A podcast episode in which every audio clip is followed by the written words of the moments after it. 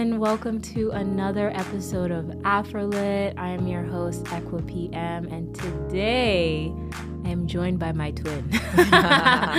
well, we share the same name, but the plethora of accolades this woman of the, the world, woman of writings, woman of storytelling has is by far further than I've gone yet and I'm excited to have her on the show. Nana, Hi. welcome. Hi, thank you so much for having me, Nana. Yes. And um, yet is the operative word because we're you're just aging me.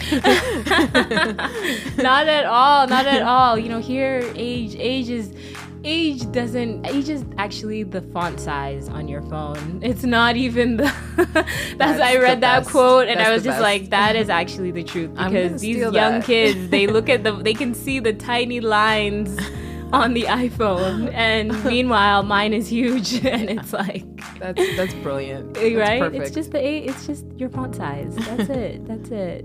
So welcome. Thank you. Thank you for having me. Is this your first podcast interview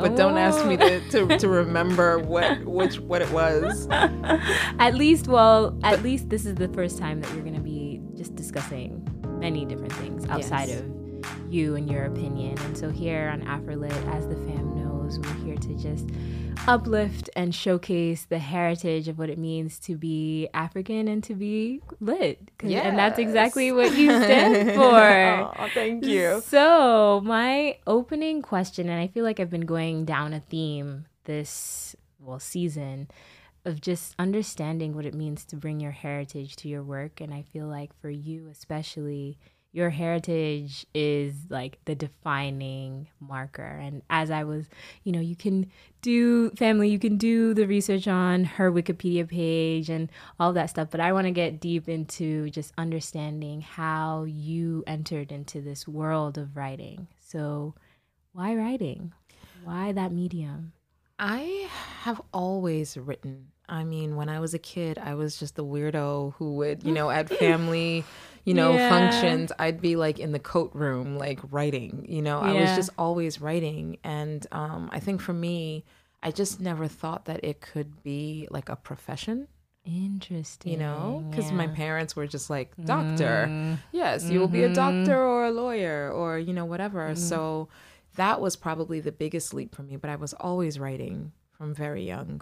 Amazing. And so when did you kind of make that transition and to understanding like oh i can actually do this for life and not just as a, a hobby yeah um i think it was it wasn't like a moment you know as most things are yeah. like it's just sort of like a cumulative series of events mm-hmm. i remember being in a sophomore in college and my sister got me for my birthday this journal that's that had on you know it was titled bookwoman and she said to me, she was like, You mm. know, you can do this, right? And so I was like, Huh. So that was like the beginning. She believed in me so much and she encouraged me. Mm. And then, um, you know, working when you yeah. work and you're you're just like, I hate this job. I hate my life. Yeah. This is not what I'm meant to be doing. And I remember my first job, um, or my second job out of college, I just quit abruptly. I was like, I can't do this anymore wow. because I had been sort of on the side, you know, doing some small articles for different like online, like back then, like online um, magazines were exploding and they needed people, mm. untested people they were taking. Mm. So I was like, yeah. So mm. I had a couple clips behind me and I was like, I'm ready to write. And so I just quit my job. I think I had like three or four like articles out there and I quit. Amazing. And um, I did it for a couple months and it was not working in terms of money. And yeah. so I had to go back and work. But by then, as I was sort of just building, building, building, and I got a job at um, this really cool magazine called Trace. Oh um, yes. yes, it's since become Trace TV. Mm-hmm. Um, but Trace magazine was awesome. I like so because I took advantage of the fact that I live, you know, in New York City. So mm-hmm. I would mm-hmm. go with like, you know, my little query letters to like all the different magazines, all the different, you know, I went to Condé Nast, I mm. went to mm. Hearst and then I went to Trace. Proactive, you see? Yes. Oh my goodness. I would just like get dressed and like go on the train and march like into the offices and just be like, "Here's my query letter."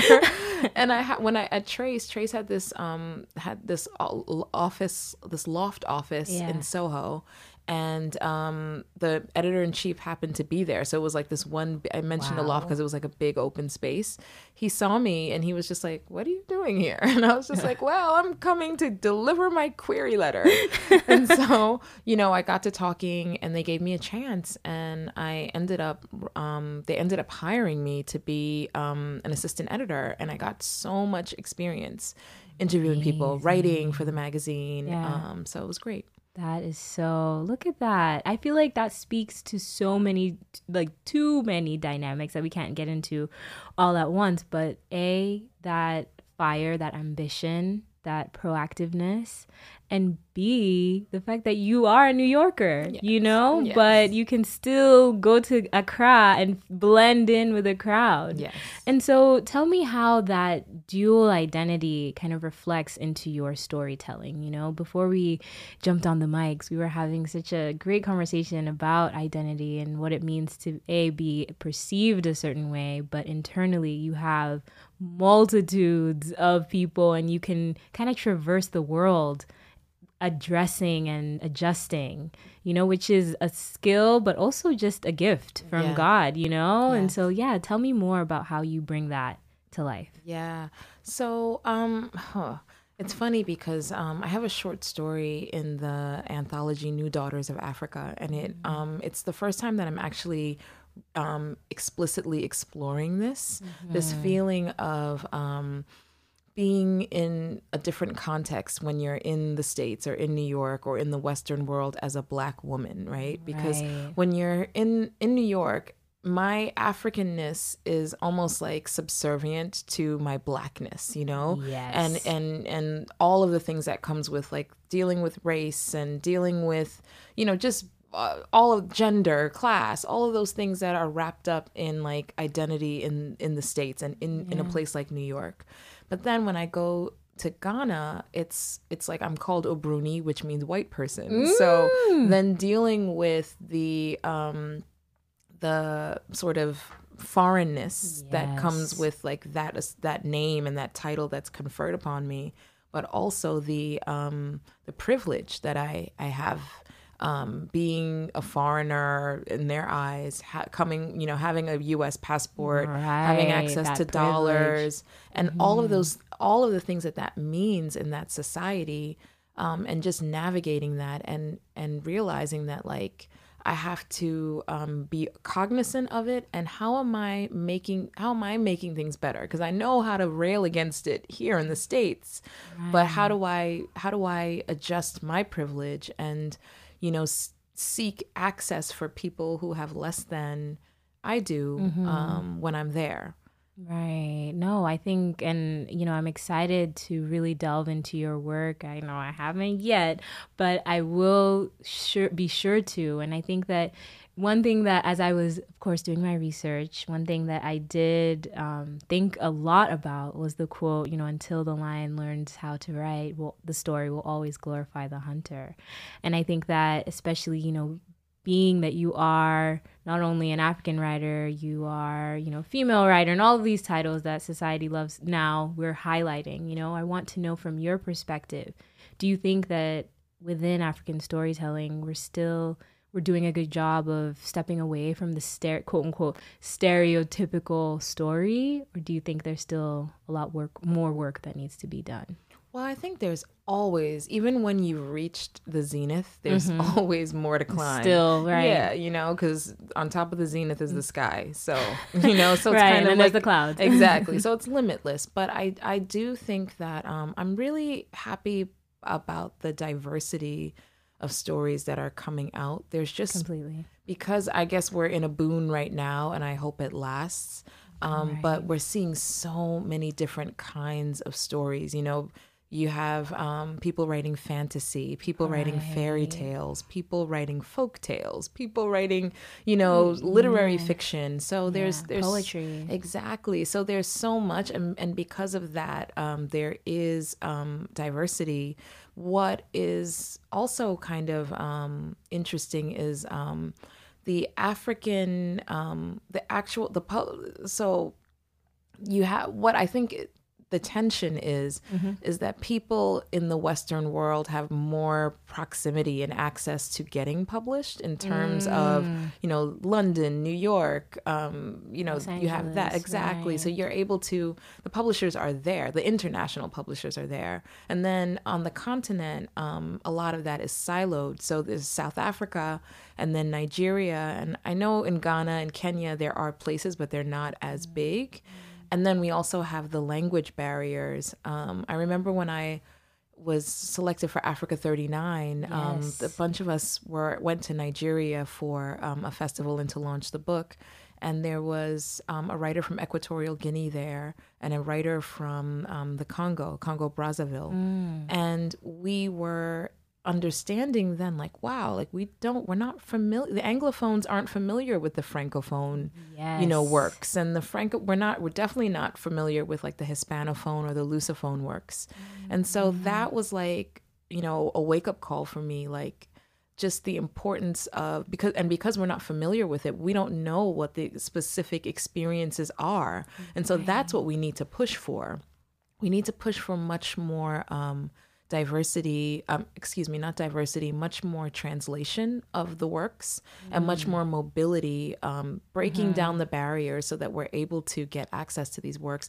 And then also including the African diaspora that is abroad, like I, I think African Americans, their work should be translated into all these, you know, different languages right. and then brought back because they're part of us too. Af- you know, Afro Europeans, right. Afro Asians, like because mm-hmm. our story basically is is transcontinental. It is. You know, so why aren't we, you know, connecting those dots? So it was the first part is if there, you know, we have 54 nations and again, so many different languages.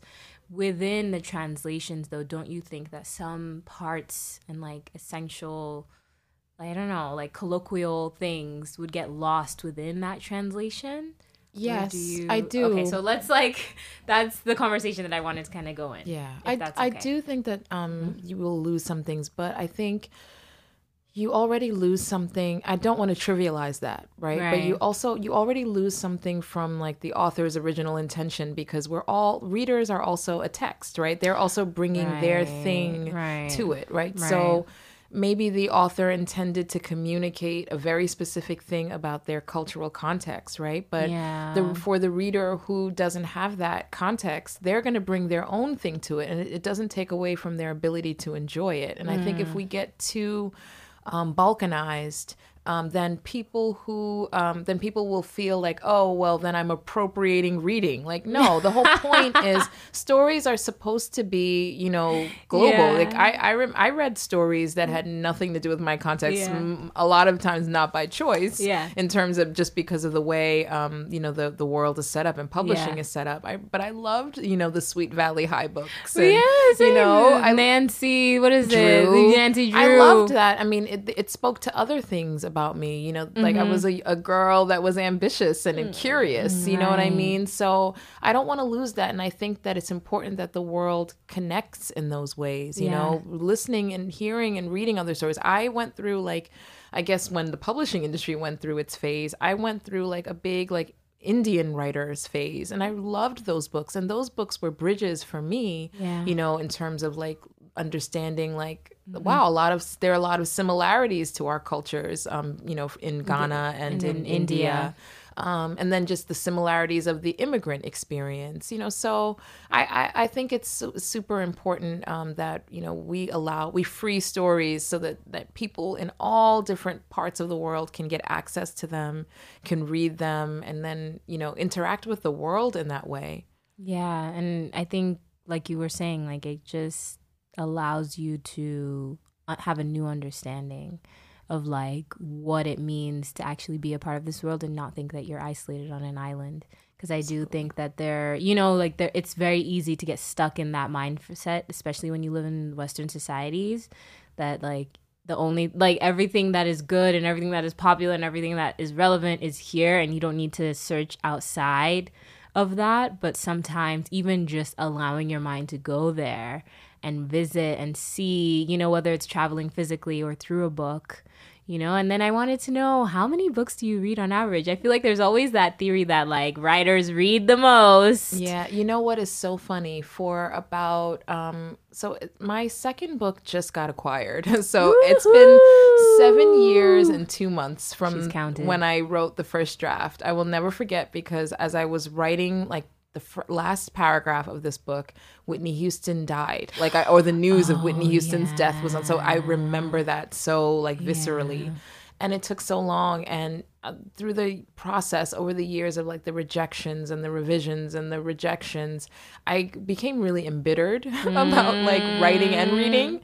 and so i would it, i didn't really read a lot during that time. And um like over the course of seven years or just yeah like i mean within, i read but, but not... like not reading was drained of its pleasure for me because mm, i would reminded you. I would be hate reading. Like i'd be reading like how the hell did this book get published? And i'm still struggling to get my book published. Like totally like bitter and jealous and then um, right. um, and then there was the other side of it like I need to like make my book better and write. So mm-hmm. I was like, I don't have mm-hmm. time to read. And so probably last year, um, I had a breakthrough with reading and I just started reading for pleasure again. I just started mm. loving reading again and appreciating writers because like as we're talking about, like these writers are like you know, have their whole country on their back, their whole culture on their back, whatever they're trying to say, and they're they're presenting that to the world. They're filtering that those experiences with so much vulnerability and truth and care to the world. And that's so important and it's hard work. Right. so um, last year because I, I do a lot of i know this is bad um, but i do a lot of writing on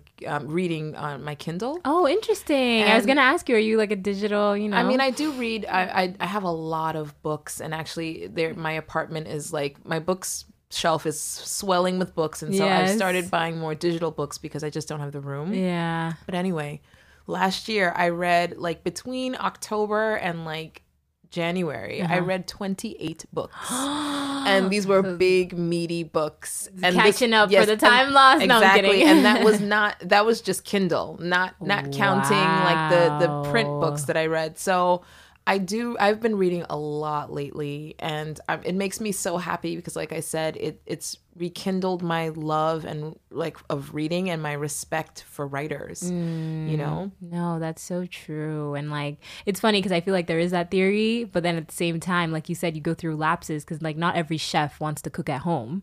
You know? Yes. Not yes. yes. And I and I've talked to other writers about yeah. this, and it's sort of like a secret like you know i think i think a lot of writers read less than um, they say for for similar reasons and yeah. also you know like because they're getting their work done or because they're just feeling like frustrated um, by you know like the right. business of it and it drains that that love of it out um, but i also know that um, there's also the, the the real fact of like attention span like every, like our the average attention span has gone from 12 seconds to 8 seconds.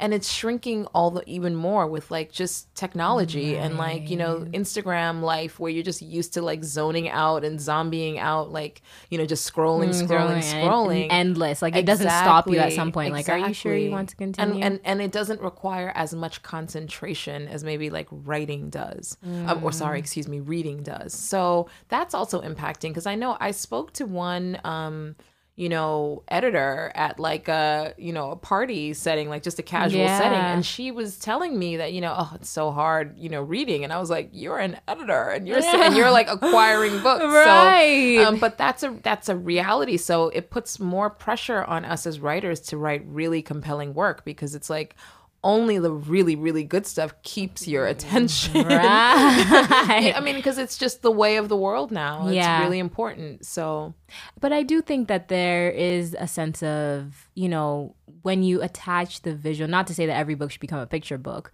but like now i feel like because of like podcasts and like hearing your favorite authors or different authors just go on different types of shows like and then you get to understand their stories and like who they are i feel like i also get intrigued by that way too and then want to dive into book to their book. And i know you're not supposed to judge a book by its cover but it's like that idea of like okay i'm seeing the author you know she looks like me she's kind of writing stories that I would like. I'm going to now find out about the books, you know? So I feel like it's kind of put in the reverse, whereas like before you would go to the bookstore and like find a book and like oh then you'd see the author and be like oh wow you know this is who they are and like kind of kind of delve down that path but now it's flipped and i i kind of like that it's flipped yeah i i don't mind that at all mm-hmm. i think that um you know we all relate to content so differently now right. you know what i mean because we know too much you know you can just hit google and like get to know like right. everything like, this about is, this married, person three kids exactly divorced right. you know this is what they believe who they voted for oh, what they think you know all these kind of exactly yes. so there's so many things that so much more knowledge that we have of like yeah. artists and the people that like create the work that you know we enjoy so i mean it is what it is and yeah. you know that's a conversation for another that's day whole other conversation yeah but i but yeah. i think that it's good i, think that mm-hmm. um it's kind of goes also to um the business of of writing as well because being aware of the fact that people consume um, like your work in all of these different ways like thinking about how your work reads when it's read aloud because mm. there if there's an mm. audio book that's coming out of it or thinking about um, like i know a lot of authors are now doing book trailers mm-hmm. you know like the way you would do for a film because they want to create a visual that sparks people's imagination. Then there's like some books are like enhanced with like augmented reality and um, virtual reality. And i think that's really interesting too because especially for people like me who are writing in a context that maybe someone in the west doesn't understand for them to be able to kind of point their phone at a sentence and hear the song that you know right. uh, the character is listening setting. to mm-hmm. or see something that you know or or hear people watch people pound fufu mm-hmm. you know things like mm-hmm. that that can really like bring you into the experience i know that um you know, it, it is a shame that like, you know, purists might feel that it's, you know, it's a shame that you lose the imagination quotient. But um, but there's also um an opportunity to expand, you know, people's kind of like worldview um, by giving them, you know, attaching a visual to it. So I'm definitely interested in like just kind of exploring and experimenting with the ways that stories are even told mm-hmm. um, and transmitted. And as writers, like, how can we like how can we do that to, to make the story feel fresh? Right. Because sometimes when you go to um, i'm a writer. I love reading. I love you know re- writers. I love right. hearing yes. new work. But when you go to a bookstore sometimes and it's like just a person standing behind a stage reading it can get boring to even me. You know what i mean? So how much in more, the world. Yeah exactly. So i mean how can we freshen up freshen that up? Um, mm you know or even maybe it's maybe it's not even freshening it up you know but just kind of thinking through all of that mm-hmm. and understanding that we are in a world where people's attention spans are so much lower there's so many different kinds of text digital you know f- visual uh you know words yeah. there's so many different things going on like how do we how do we account for that and think about that and um, evolve the story? Because people will always want stories. That's the beauty of it. That's that. what that's what informs longevity because at the end of the day no matter what trends are going on what has never changed is that people always want a story that will help them to better understand themselves and the world around them. And that story comes in different ways you know whether they're you know painting on a prehistoric, you know, mount cave um, wall, yeah. or they're writing it down. But people want to. Um, people are always trying to figure out what the purpose of life, the meaning of life is, and the meaning of their lives is through story. And so it's a powerful um, opportunity and gift that we have as storytellers. And you know, we shouldn't be afraid to. Um, you know help evolve that and explore ways to to make it compelling in the next you know generation. That is such a great point that you've brought up. And again like addressing like how even within one continent there are so many variables and there's different just definitions of what it even means because of these borders you know Absolutely. that are man-made but still like define us in so many different ways and Absolutely. i think that it is as you've said so important for us to for everyone to understand those stories not just a certain subgroup but i would also want to know too like do you feel like even within the subgroup that is uh, be able to have access to kind of all of these different stories do you feel like there is now a growing yearning for those stories? Or do you think now we're there's a because I've, I've had this conversation with friends where it's just like you know there is a story that they love and like you know they'll get access to and they'll read and like whether it's coming from like the artists that are the writers that we already know or if they're those are being turned into movies but there isn't really you know the ask for like oh uh, what is happening in Angola or what is so I just want to know in your perspective and in your world do you see that there is a growing number of people who are asking for those stories I yes mm-hmm. yes I think it's I think especially now that um, African literature is exploding I think that mm. publishers are just like whoa oh my goodness and I tap into it yes and I think yeah. they they feel ill equipped because mm. they haven't you know had their eyes trained they don't even know where to begin right and so um, I think that there is definitely an interest like yeah what is going on in Angola what and and and just in general um, because the world is has become so globalized there's interest in like what's for, for the first time, Americans are much more interested in what's happening outside of America than they ever have been. Um, immigration has also kind of, you know, forced us to realize like we're not an island you know we're we're part of this world and we as much as you know they have these kind of um we're instituting these exclusionary um laws on immigration mm-hmm.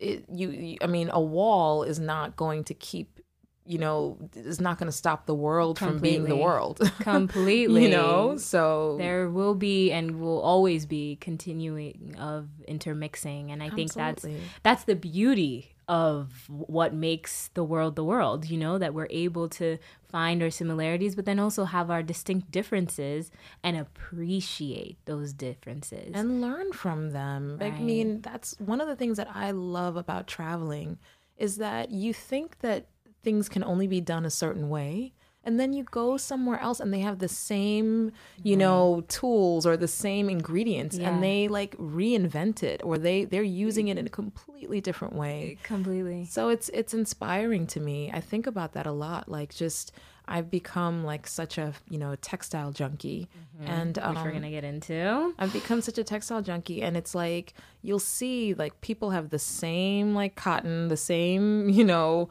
yarns, or or access to the same kind of textiles, but then the ways that they you know Use what it. they make of it is just completely different. Or even with cooking, it's like okay, we all have avocados and we all have like palm toast. Yeah, exactly. but like everyone is like each culture like it makes it what it's it is for their own context and just the stews oh and the gosh, salads yes. and the you know there's again a plethora yes. of and I'm so glad that you said the different styles and innovations because if you, fam, if you could see the outfit that she is wearing right now, it is a beautiful, beautiful textile, which I am sure is Exit 14, yeah. your fashion line. Tell us more about that. Yes. Um, so, um, my sister, my mom, and I, about two years ago, mm-hmm. officially started um, a line called Exit 14.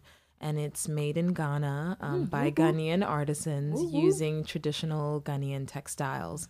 Mm-hmm. Um, our signature right now is batakari. The outfit I'm wearing is actually not batakari; it's a tie dye. but um, but yeah, we, yes. we we primarily use a, um, a, a, fabric called batakari, which is um, a hand woven um, cotton um, that is loomed in this really amazing way, um, which traps um, the heat, your body heat, mm-hmm. but it repels like um, you know savannah force winds because it's it's native to the northern part of ghana which has a little bit more of like a desert like climate. I see. So and i went to a trunk show recently and was able to see all of the different styles.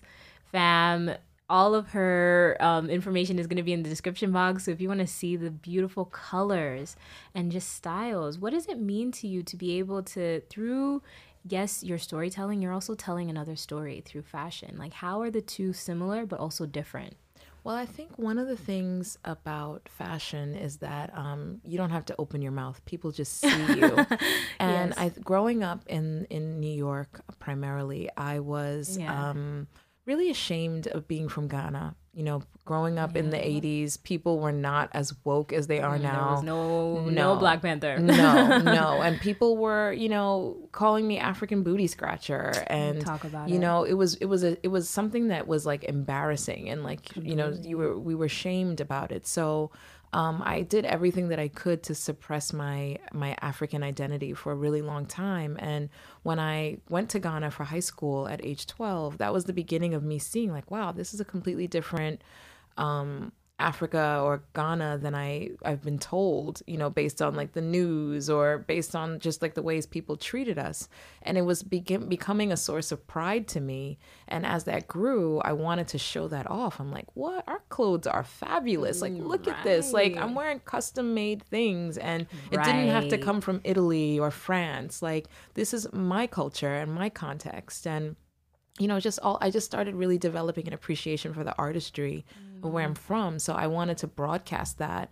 And um, it's something that I don't have to open my mouth when people see me. They know, mm-hmm. you know, that I'm mm-hmm. from somewhere else and I'm proud of it. And then that be- can begin a dialogue. Like I've started wearing, um, I, I, often wear my hair um, in a traditional um, Ghanaian style using thread. Beautiful. And thank you. Fam. Thank you. You could just see. I need to have a video element attached to Afrolit now because the way that my guests come, they're you know just out. They're making me work harder. I need to dress prepared for these interviews or conversations. Mm-hmm. But um, but yeah, and I love it because people see me on the street and they like stop to ask me questions, and then it becomes an opening to say, well, it's a traditional Ghanaian text, you know, right. traditional Ghanaian style. Yes, and I can go into the story, and that becomes a bridge to sort of explaining my culture, broadcasting it, and yeah. being proud of it. Mm-hmm.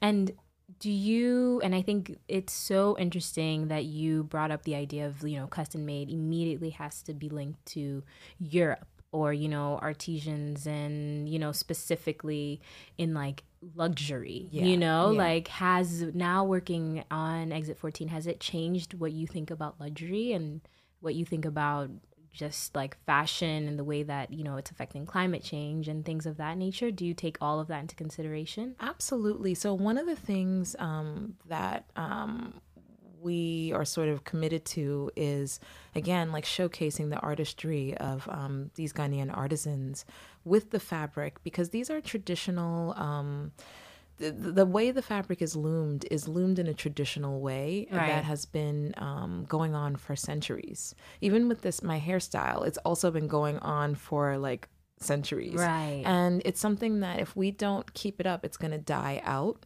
Um, mm. So it's really important because even with when I come to the States and I look for people to do the hair, it's hard to find. Even in Ghana, it's hard really? to find people who know how to do it because it's an old style. And so I love the fact that you know, in in my, like when I go to the hairdresser, my the woman who does my hair now, she's like, oh yeah, I remember doing this like as a kid, and so you know, she's she's reacquainting herself with that knowledge, and I yeah. love that because it's it's a way to keep it going. Mm. Similarly with the batakari and just all of like the the traditional textiles and the mm-hmm. traditional ways in which they're made it's a it's a it's you know mm-hmm. uh, it's a way to keep that going. But in terms of your question about luxury absolutely. Because you know luxury when we talk about luxury it's about um, the craftsmanship. It's right. about like the artistry. It's about the the, the skill that um, it takes to put these things together. And the artisans who make batakari they apprentice for three years to learn how to make it. Yes. And you're not it's each is each bolt of batakari is essentially one of a kind yeah. because it's not it's you you they're not going to be able to replicate it exactly because it's not factory produced it's mm-hmm. not machine made it's all a manual process it takes two weeks to make one bolt of batakari wow. if that's not luxury i don't know what is exactly you know, you know? yeah and i think you know it's also i think what you're doing is changing a mindset you know, I think that a lot of what we think about, especially when it comes to whether it's African storytelling or fashion or things that are, you know, typically associated with being African, that sense of pride was stripped from us, right? So now that we're able to like reinfuse that into our identity and be proud of it, I think speaks so many volumes. So you know, with Exit 14 and it being considered like a luxury brand, like, do you want to take it to the heights of being included in like the conversations of luxury or are you okay? Because i know that there's you know now the conversation of like appropriation and like people being very afraid of like okay what if a conglomerate wants to come in and like you know acquire me mm-hmm. as a fashion brand? You know is that me selling out? You know what if i want to do it? You know so how do you navigate those sorts of conversations you know? And what do you say to people who think that oh yeah I know she's selling out because now she's being sold at Saks Fifth Avenue and whatnot you know yeah.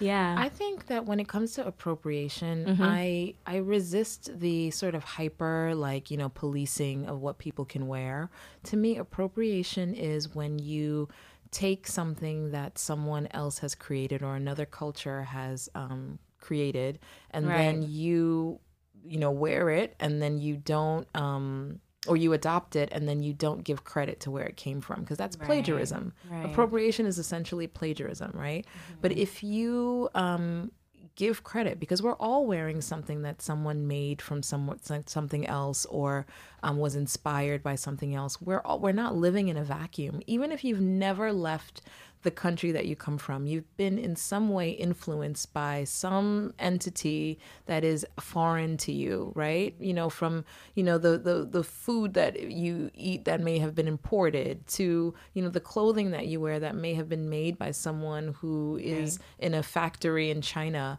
I mean, we're all kind of lit, woven together in this world in a way that can be explicit or mm-hmm. in a way that's implicit. Right. And so to me, it's more about just kind of acknowledging that so what I what we try to do with Exit 14 and what I try to do with my writing is give people um, that access to that education right so they know so like when you if you're a person um, who, of european descent yeah. or an american that wears a, an, our garment just so you know, so you know, like when someone compliments you, say yes, it's from mm, Ghana, right. it's batakari, and you know, and we educate you, you. exactly, yes. exactly. So, so that's that's really what I think is the most important thing. And as far as selling out, I mean, every business model is different. So yeah. I don't, I mean, I we haven't we're not there yet at all. We just started, um, but it's very important to us to. Um, we're not trying to be Walmart. We're not trying to be H and M. You know, we're we're just we're really trying to. The one of the reasons why it's important to us to stay. We want to be niche mm. because we want to uh, maintain the integrity of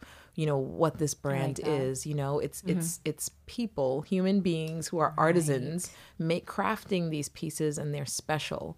And so we're not mm. trying to like mass market produce anything but we do want people to recognize that it's a luxury garment and um, if it makes sense down the line like what rihanna's doing mm-hmm. um, you know mm-hmm. brand, par- you know partnering with a big luxury um, conglomerate not for them to validate us um, right. but to you know i don't know you know, i mean it would have to we would have to figure out what what made sense but mm-hmm. right now that's not the goal mm-hmm. no and i think it's beautiful that you're able to do both. You know, I think that you're educating, but then you're also inspiring, you know, others. I think that even through, yes, you know, your writing and your works and like the things you've done and the accolades that she has, but I think too now with this added component of being able to really just showcase and add because we are visual creatures, you know, we are attracted to colors and we're attracted to styles and like seeing that on you makes such a huge, huge impact. And so I'm really, really excited to see what more you're doing. And actually, I wanted to get you to just think back to when you were 15, 10 years old. What would you say to Nana? Wow. Looking back. I'd say, wow. I, um, um, I think um, it's funny because um, when I was younger, uh, I, I, it seems weird to say, but um, weird just because I I don't know if it feels sounds boastful, but I'm like, wow, like you're living the dream that you wanted to to live. You know, when I was a kid, um, I remember, you know, reading um, people's books and being like, I want to do this, and yeah. you know, even with the with the fashion line, that just kind of took us by surprise. It kind of came out of nowhere. Really? You know, we were doing it for ourselves, yeah. and you know, just like the interest um, caused us to to start um, to start a company. So it became. Um, it just became something like, wow, I've always loved fashion, but to have a company um, is is even beyond my dreams. So right. I'm I'm grateful. Right. No, and I think that again, like she, you would be super proud to just know that from, you know, Plattsburgh, New York to Accra to now back in New York City doing amazing amazing things. And what's one thing you would also tell to an you know an up and coming writer or even you know designer or writer turned designer yeah. as you consider yourself too? You know what would you tell them? Advice you would give three pieces of advice you would give them before mean, they venture into this? I would say um, I think you have to do your research. Um, okay. With writing, I think um, what a lot of what I did as a kid was just like go into the like the how-to sections. I yeah. read a lot. I remember one book that stands out to me was a book called How to Write Irresistible Query Letters. The author was Lisa Collier Cool, and okay. I and I I got work based on following that and i look at that. Yeah and i just read a lot of those kind of how to like how to do this and you know how to look for an agent. I did a lot of that as a kid and that was really helpful to me. Um, so i would say just do the research and also be business minded because i think that there is um, a tendency for artists to feel like, oh, you know, I don't need to care about that or think about that. I need to focus on the work. Mm-hmm. And it is important, obviously, to prioritize the work. Right. But it's really also important to um, to make sure that you understand the business and how it works. Um, so I would say that, and then I would just say also don't give up. Um, it's mm. been, and I know that's such a trite thing. Everyone says right. that, but it's real. It's real because I mean, I'm 41 years old and Young. like font well, size. I mean, yes, font size. I mean, I don't, I and I'm proud of it because mm-hmm. I know I've been through a lot, and but I just remember, um, you know, wanting everything so quickly when I was younger. Like, what's taking so long, you know? And now that I look back, I'm like just take your time take your time and just don't give up because that's what it's been about it's like the longevity at, at the end of the day wins because you know some people kind of say they're going to do something and then they get um, taken out of the game by their own feelings of impatience mm. or you know what have you but just be patient keep going keep at it you get better over time you know so, so Wow. Thank you. Thank you. That was speaking to me. Thank you know, you. that I I needed those three pieces of advice, not just uh, the rest of the Afrolit fam. But yes, where can we find you? You can find me at nanabrewhammond.com, mm. Brewhammond without the hyphen. Mm-hmm. And um, you can also find our work at exit14apparel.com.